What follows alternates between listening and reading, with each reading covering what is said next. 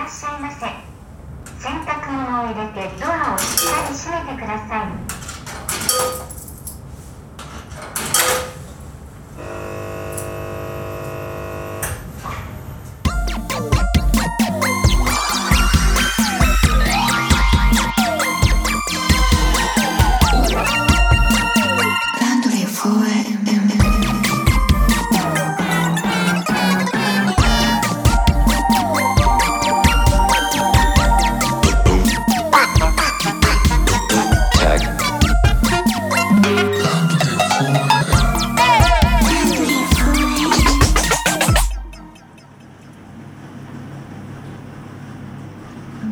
話変わっちゃいますけど、この間あのやついフェス出た時に、うんうんうんうん。八代亜紀さんのライブ見たんですよ。めちゃくちゃ良くて。めちゃくちゃ良かったんですよね。なんかやっぱ第一線のでやってた方でやっぱバックの方も多分そうだと思うんですけどなんかやっぱスターの感じなんですよね、でもお話しされる時ってすごくあのチャーミングな方じゃないですか。で結構芸人さんともね結構絡みなんかありますもんね。なんかその八代さん。でなんかその時になんかおっしゃってたのが、なんかそのご自分の番組を告知されてて、うん。なんかもうこういう番組をやっててそれがねすごく評判がいいの。って 若い方にも聞いてほしいわ。って言ってて評判がいいのって言い方素敵だな評判がいい。使ったことない評判がいいの面白いと思うの評判がいいのってすごく素敵な言い回しだなと思ってであの若い方にも聞いてほしいわって言ってていいなと思ってやついフェスってやっぱりすごくやっぱ若い方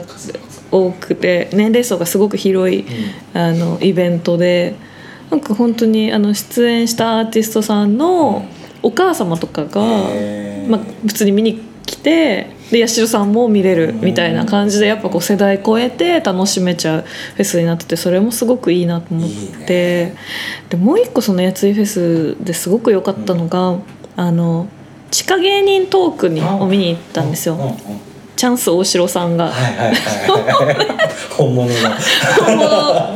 もうあのでチャンス大城さんって今すごい大人気になってて、でチャンス大城さんとやついさんが司会をされて、あの地下芸人をこうどんどん紹介していくっていう企画であのネタもやっててその地下芸人さん。でその中の「おとんがぽっくり残されたうちらさん」っていうあの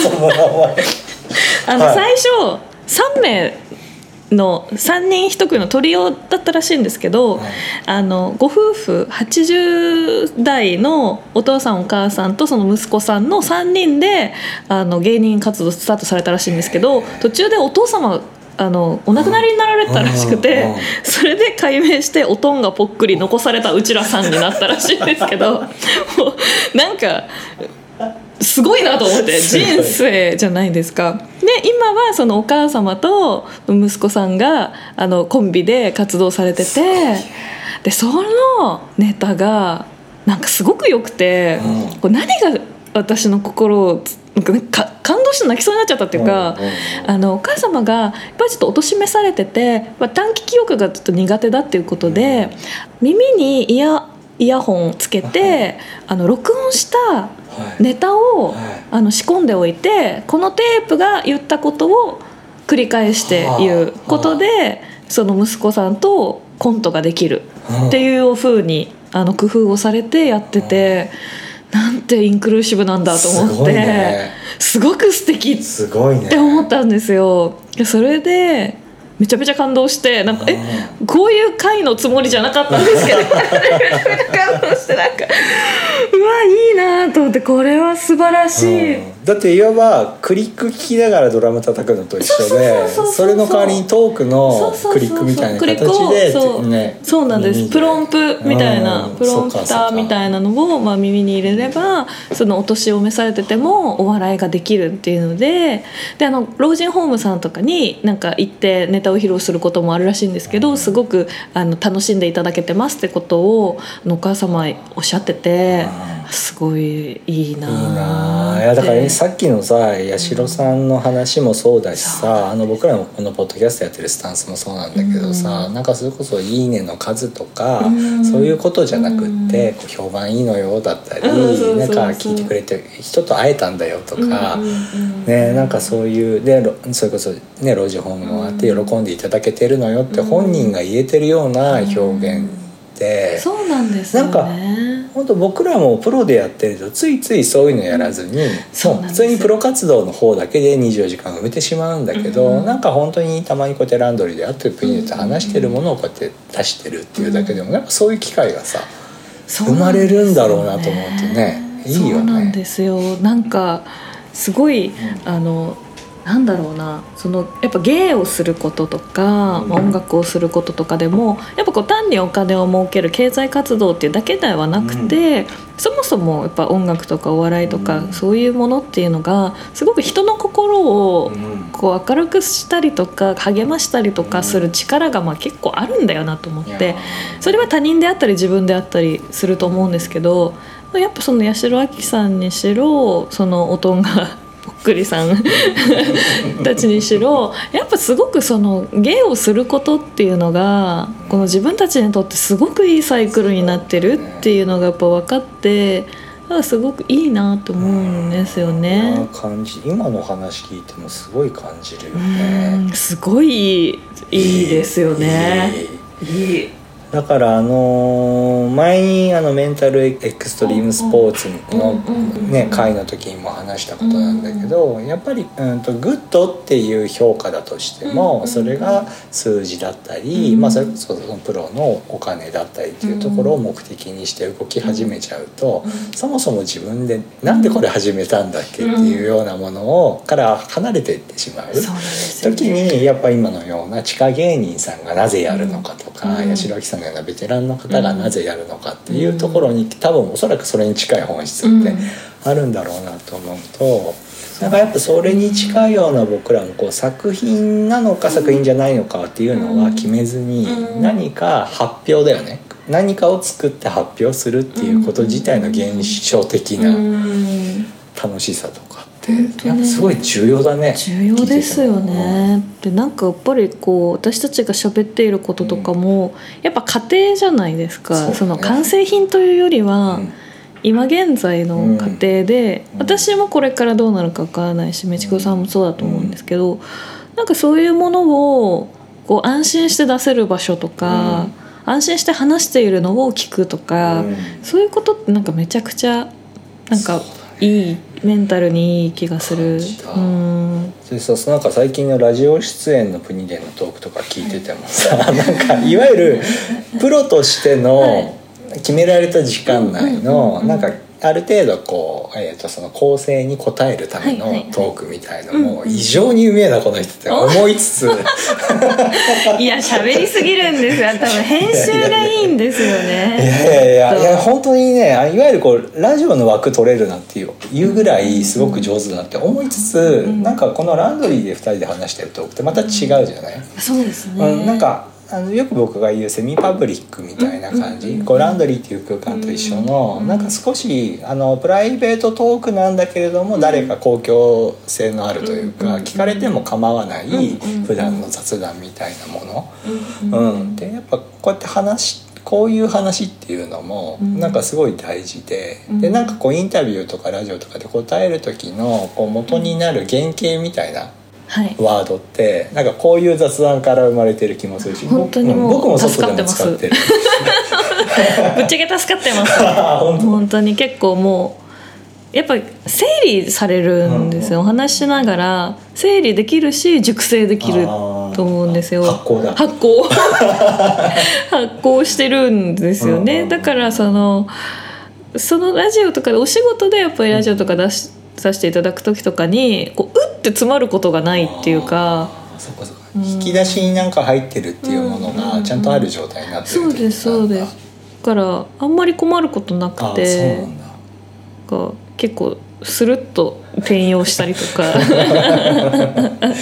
でも本当言葉って不思議であのテキストで書く言葉と口から出す言葉って、うん。なんかやっぱこうストックの種類が違うなってやっぱ自分でも話してて感じるっていうか、うん。なんかこうこうやってこうラフにトークしてる時のこの自分から出たワードとうん。キャッチボールした記憶みたいなものってやっぱこうトークの中で引き出されやすいよね。うんうんうん。本当にそう思いますね、私もやっぱりあのその自分の考えていることを的確に文章にするっていうのはそれほど得意なタイプではなくてやっぱり喋ってる方が随分得意なんですけど、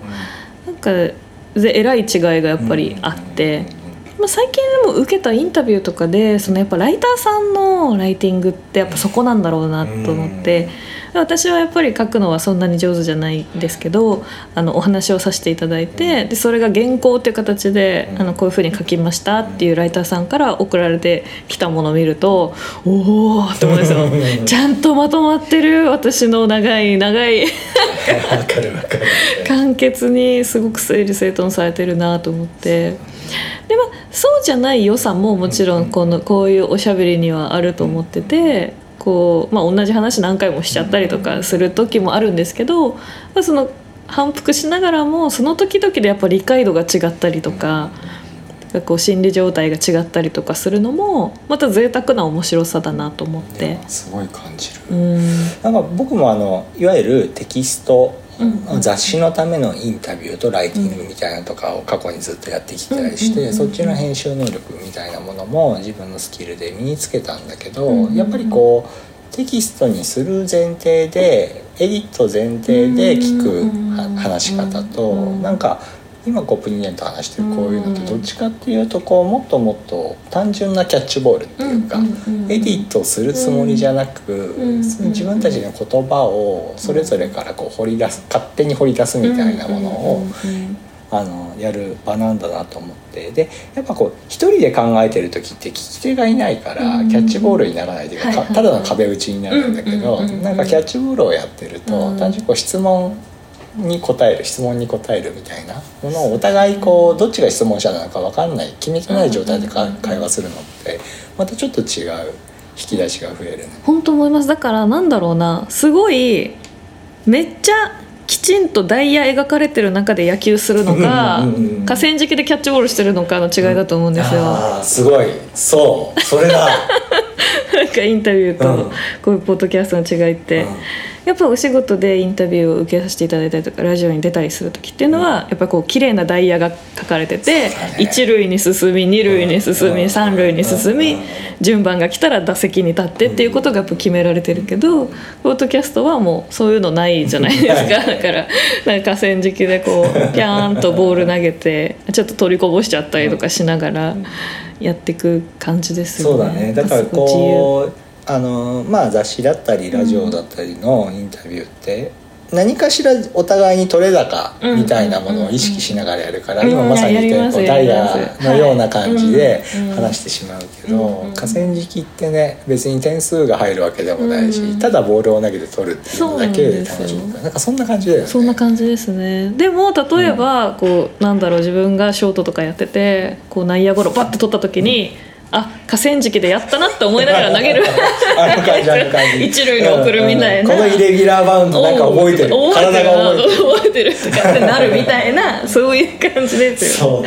そう。ねるな。なんかすごく不思議な媒体だよねって感じるね本当です。ね、うん。でなんか自分が音楽これやっててもそうなんですけどやっぱ依頼されたお仕事お仕事としてやる音楽ってずっとやってるとすごく疲れてきちゃって、で、まあ、自分が出そうと思ったこう、まあ、自主制作の EP みたいなものっていうのはすごい疲れるんですけど、回復するんですよね。なんかそのあの感じとも似てるっていうか、まあ、両方やってることですごくいいうん影響というか自分的にあるなと思ってそれは別にラジオに出る時だけではなくてこういう時に自分の考えてることを整理しておけば曲を書く時になんか変に自分の自意識が入ってくることがあんまりなくなるとか。もうポッドキャストでお話しさせてもらったから結構気が済んでるんだと思うんですよね。ね。なんか下手したらモヤモヤっていう状態でうん自分の中に溜まってたはずのものが一回こう吐き出しているからみたいな。そうそう。でちゃんとこう吐き出してこう糸の状態にして綺麗に巻いてあるから変にこういきなりこう自分が全然違う楽曲を作ってる時にこう変にこう絡みついてきたりしないっていうか。でもう前もなんか言ったかもしれないんですけどやっぱその自分はフィクションで曲を書くタイプなので、こうなんて言うんですか？あの小説とかでもうん。作者出てきたなっていう時あるじゃないですか。なんて言うんですか？その あれ私はあんまり好き得意じゃなくて、自分の音楽でもそういうことはあんまりしないようにしようと思ってるんですけどやっぱいまいちな曲って自分の中で、うん。なんかこの歌詞ちょっとっていう時って 出てきてるんですよね。作者が。作者としての自分がしかもそりゃあのなんていうか表現物って基本あの自分のメッセージなんですけど、うん。うん。それにしたってあの独善が過ぎるというか、うん。意図的に他人をコントロールしてやろうみたいな気持ちの状態の自分が出てきてしまうっていうの、ががあるとやっぱ作品って超いまいちになっちゃうんですよ。だからそういうことをこのポッドキャストでも自分の思ってることとかはもう言って満足したから、うん。そういうものがニョキって出てこず、いい状態でこう作品作れるなと思っててそうだね。大事だなと。なんかさ、うん。SNS との違いもよく話すじゃん？こん。のあのトークに関して。うん。やっぱそれ感じるのが SNS もさっき言った自意識で人をコントロール自意識うんがモチベーションになって人をコントロールしようとする言葉を吐いてしまいやすい。っていう目的を持った言葉を書いてしまいやすいですようんね。うん。で今結構僕らこの場だったら意外とうん何て言うのかなセンシティブなことも話しやすいのってうんおそらく誰かに向かって誰かをコントロールしようと思って話してないかうん。ら僕とプニデンのこの会話の関係値の中で話をしてるからうんきっとそういうものも吐き出せてるのかもしれないよね。か。もしれないですね。すごいねでもそう考えるとこういう回路ってすごく少なくなってんのかもね。井戸端会議だったりとかね。ねそれこそ空き地のキャッチボールとかみたいうん。なそういういわゆるこう昭和的なうん。そういう回路が今って都市にはないからなおさら。なんか大人になるにつれてそういうことって減っちゃったのかなと思って、まあ、たまに、まあ、それがいわゆるなんか私の場合だと仲いい友達と飲んだりとかする時はそういうことができたりしますけど、まあ、時間としてはやっぱ減ってる気がするっていうか。もう学生の時なんてもうめっちゃミス度で何時間も テーマも決めずにね。何を話したのか全然全く何も覚えてないんですけど多分日常のあった何かモヤモヤしたことを友達となんか話したりしてたんだろうなと思ってあーだからさっきのさその俺さっきさダイヤがちゃんと決まってるところの野球と空き地あの河川敷のキャッチボールの差って言ったので、うーんって言っちゃったんだけど、なんかいわゆるこうメンタルメメンタルじゃないかこう会話の空き地みたいな空間っていうのをすごく欲してたんだなってやっぱ改めて思うっていうか。ね、仕事でも散々うん。口で口に出して言葉言ってるしうん。プライベートでも言ってんだけどうん。なんか少し一人で内省しそうな類のさうん。テーマのものってあるじゃない、うん。でそういうものを空き地でうん。吐き出すみたいな場所っていうのがそういうのないんだなと思って。こうやって話してみるとあここが空き地、なんだなってすごい感じるだからイメージとしては土管がちゃんとある。あのさ三つ 三つとか。結んでる絶対三つのやつそうそう。そこであの近所にいるプニデンとこうこうコインランドリーとかいう形だけど、うんででなんか決まったまあお互い決めてないんだけど会った時間で、うん空き地で「おいおい」おって言ってなんかたわいもない話するみたいな。そうなんですよねいいですよね。いいっすね、ううん。んでしかもなんか僕らってパブリックにもある程度こうそれこそメチクロだったりプニデンっていう形のキャラクターを持って活動すると、うん。なおさらこういうこう空き地でやることがなくなるっていう。本当ね。うん。本当なんか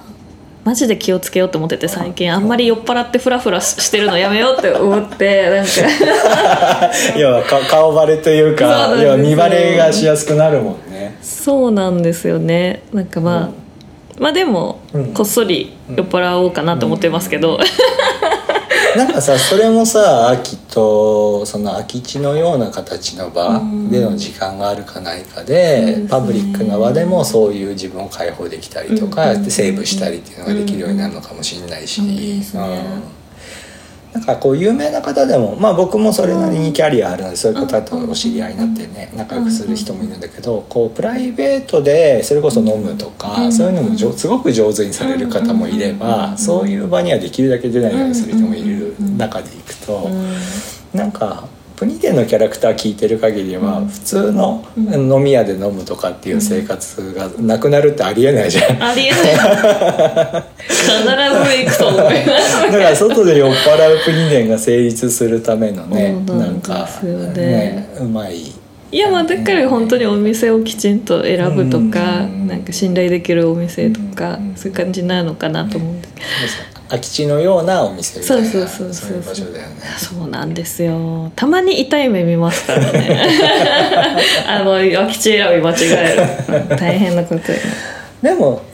別にさ外でさ、うんうん。あの法を破るようなことするわけでもないしさ、うんうんうんなんかまあ要は自分らしく生きるっていうね。た単純にやるだけなんだけどもそね。れそれすら息苦しくなるようなのって絶対良くないじゃない？本当そうですね、本当にそうですね。だからそれ聞いててもやっぱこう自意識をちゃんと解放できてる中があればそういう場でもうんコントロールしようとしたり変にディフェンシブになるようなうんうん振る舞いをしなくて済むのかなって思うね。そうですね。なんか最近で飲み会つながりで、なんか最近あの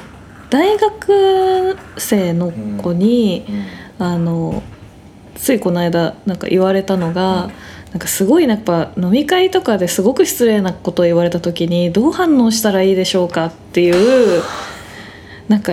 はははって笑って今までは流した方がいいのかなって思ってたんだけど、なんかそれだと永遠にエスカレートしていくだけだし全然問題の解決にならないしでかといってなんかこうムッとした顔とかをすると空気読めないやつって言われちゃってみたいな、うんどうしたらいいんでしょうかってことを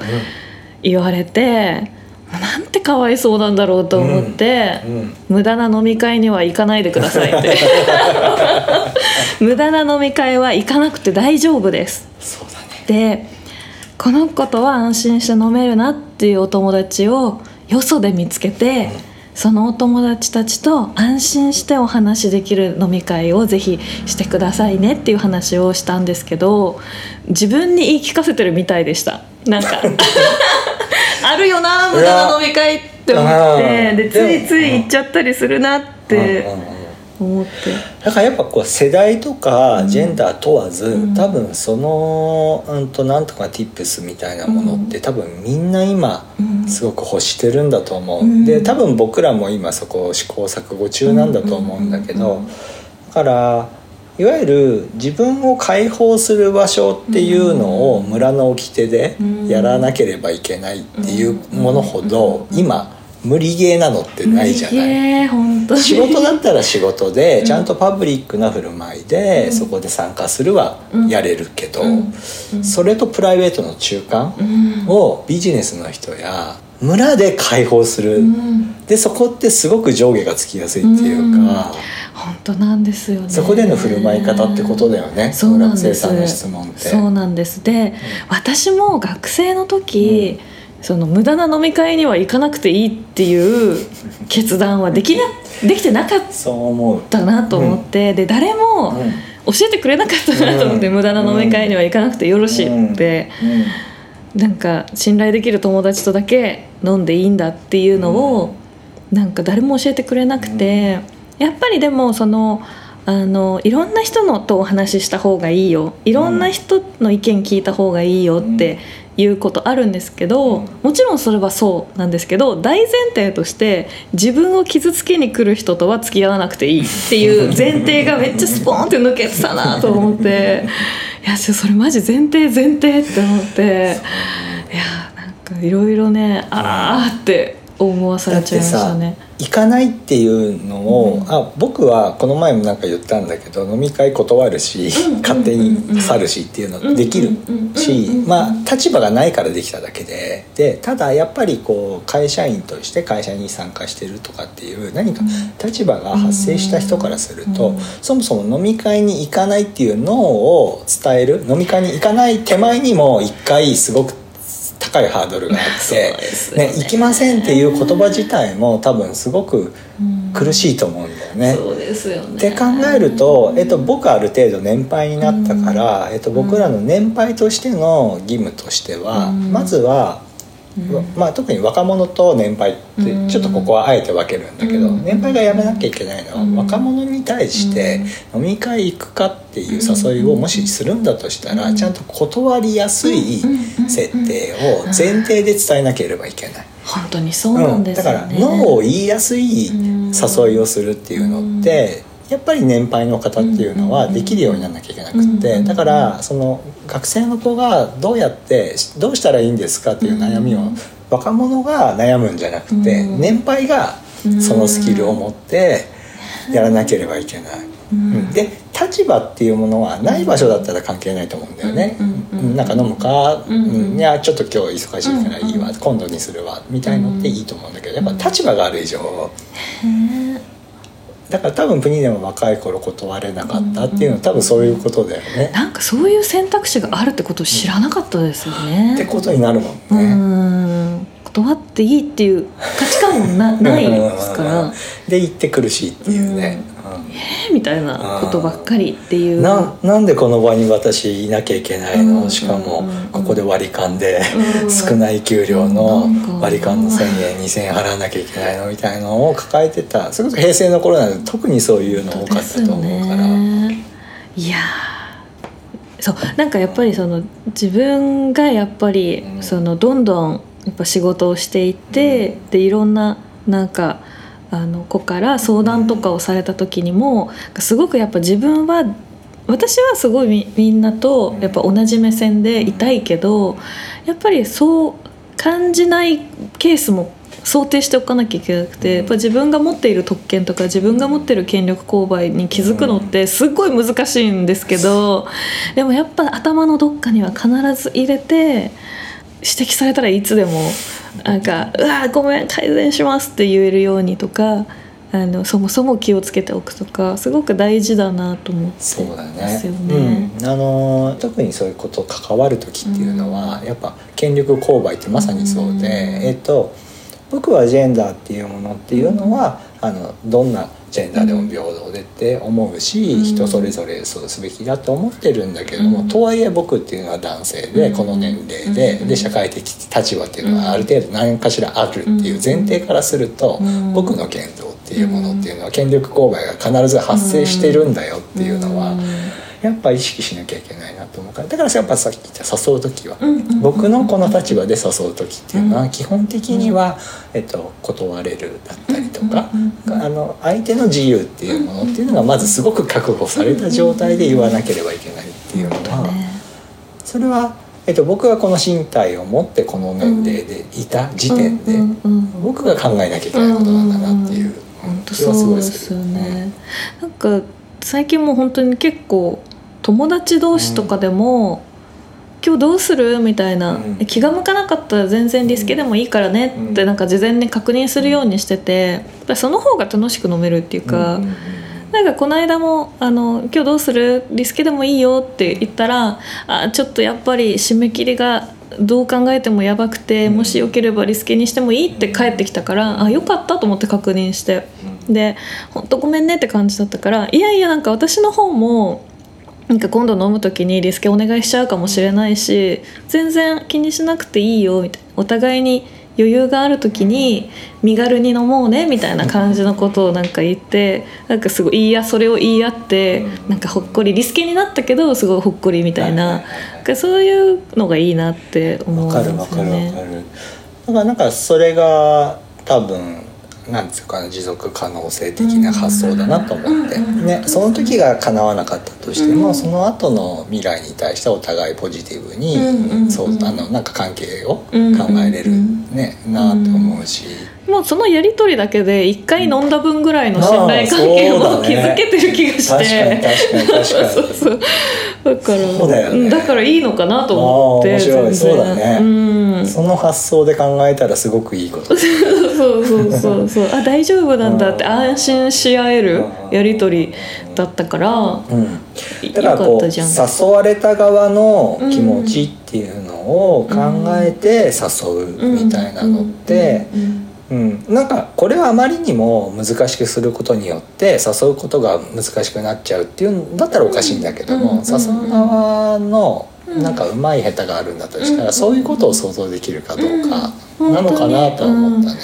やっぱりその一緒に会ってご飯食べてお話ししたいと思うのってやっぱそのその人がどういう人かを知ってうん。関係性をやっぱ深めたいと思うからお誘いするわけで、なんかぶっちゃけ飲みに行かなくてもそれができるんだったら OK じゃないですか、